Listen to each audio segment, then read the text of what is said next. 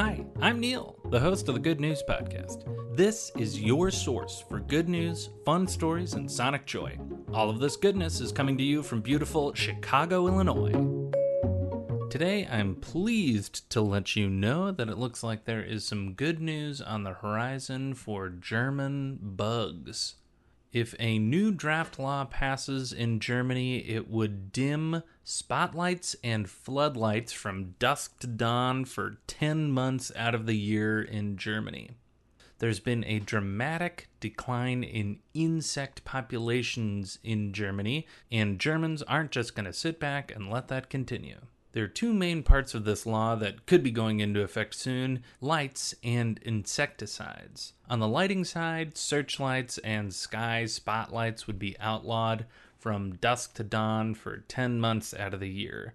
I don't know the exact 10 months, but my gut tells me that the two months out of the year where they're less worried about searchlights and spotlights are probably winter months. And on the other side, the use of weed killers and insecticides would be banned in national parks and around major bodies of water, orchards, and dry stone walls.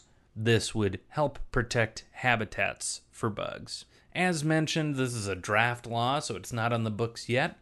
But in the past year, Germany has really stepped up its insect game. In April, the state government of Bavaria received a huge petition calling for the greater protection of bees. Rather than putting it up for a vote, they just put it into law, which I think is awesome.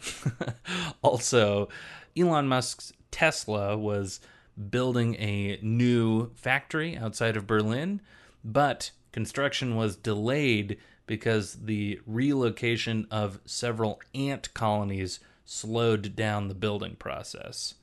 It's good to know that the people of Germany are so pro bug, pro insect, and they're setting a good example for the rest of us. Thanks for listening. If you've got good news or an idea for the show, amazing. Send an email to hello at thegoodnewspodcast.fm. While you're at it, follow us on Twitter at the Good News Pod. If you love the show, think about supporting our Patreon or reviewing us wherever you're getting this podcast from. Both are great. The music you hear on the show is from Poddington Bear. Have a great day.